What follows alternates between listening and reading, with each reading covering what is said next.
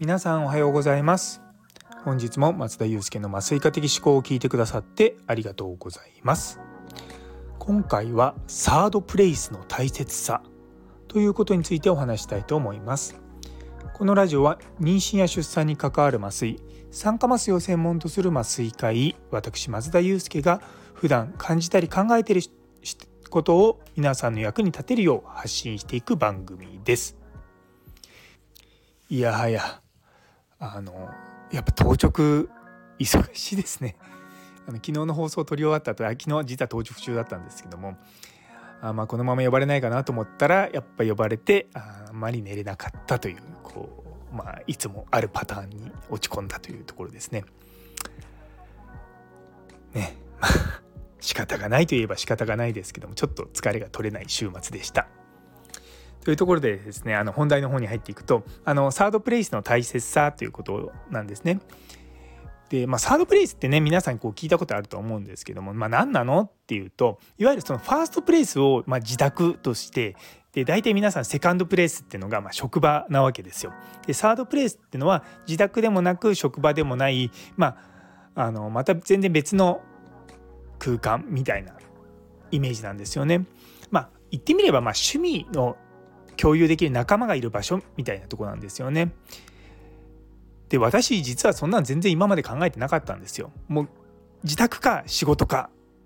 で、趣味はもちろん昔はゲームとか好きだったんですけれども、まあ、そういったのも全然やらなくなって、まあ、漫画読むぐらいかな。でもそういった話をじゃあ誰かとするってわけではないわけですよ。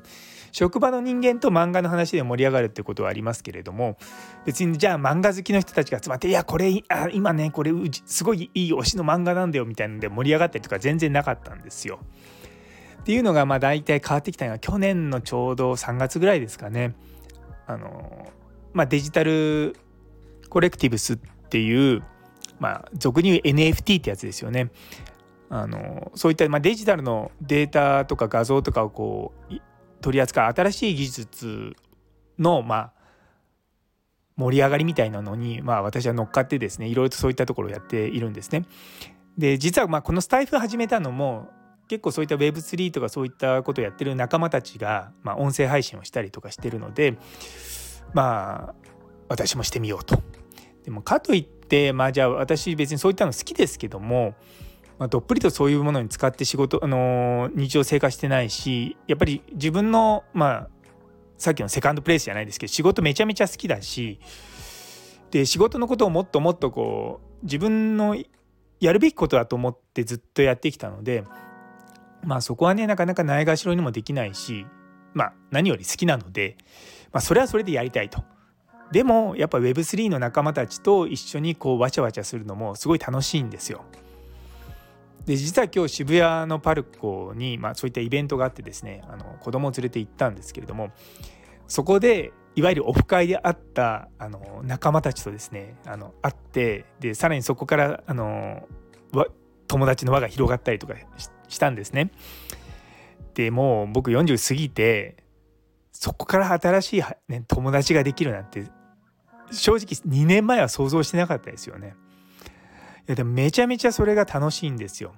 で僕のスタイフをよく聞いてくださってる方々、あのヨシミンもそうですし、マールさんとかあのターナーさんとかですね、みんなあの実は僕の ウェブスリー の仲間たちなんですね。でそういった人たちで、まあ、もちろん、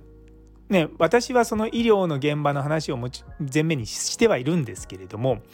でもあのツイッターとかいろんなところでこうつながってたりとか、あのディスコードとかそういったツールの中でですね、こうわちゃわちゃと話したりとか、そういったのが自分にとってすごく今生き生きとできてるんですよね。だから本当にこうちょっと前に流行った推し活に本当に近いものなんですけれども、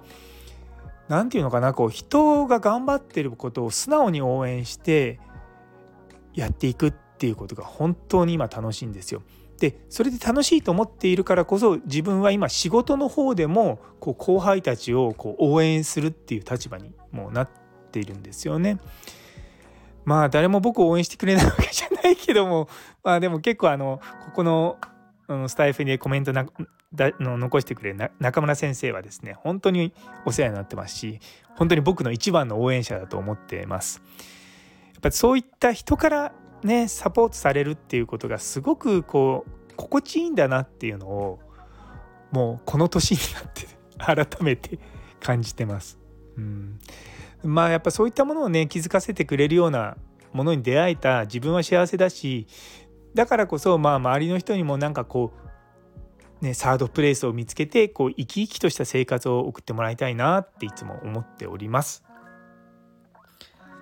で、一つ思ってるのがその、まあ、自分の家庭のこともそうで、だからファーストセカンドサードのそれぞれの場所が全部独立してるわけじゃないんですよね。で ウェブスリー とかそういったその僕の中のサードプレイスでので受けた影響のことが職場にも生かされてきてるし、それがもちろん家庭にも生かされてきてるし、逆に家庭で生かされてきたことをあの職場とかあのサードプレイスの方にもこう、まあ、還元したりとか、だからそのあたりっていうのは実はこう独立してるものではなくて、やっぱ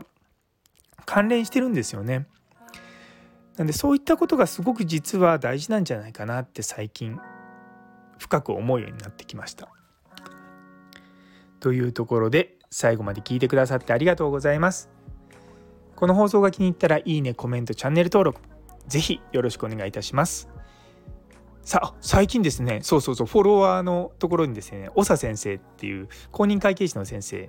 がフォローしてくださったんですよ。それがすごく実は嬉しくて、あの以前そ, それもですね、またサードプレイスの方なになんですけども、あのメディカルダオっていうそういった、まあ、団体があって、そこのところで知り合った先生なんですね。で、まあ、結構小沢先生もテクノロジーに、まあ、明るい方なので、すごく、まあ、私もスタンド エフエム 楽しく聞かせていただいたりしております。とまあちょっとまた脱線してやりましたけれども、今日という一日が皆様にとって素敵な一日になりますように。それではまた。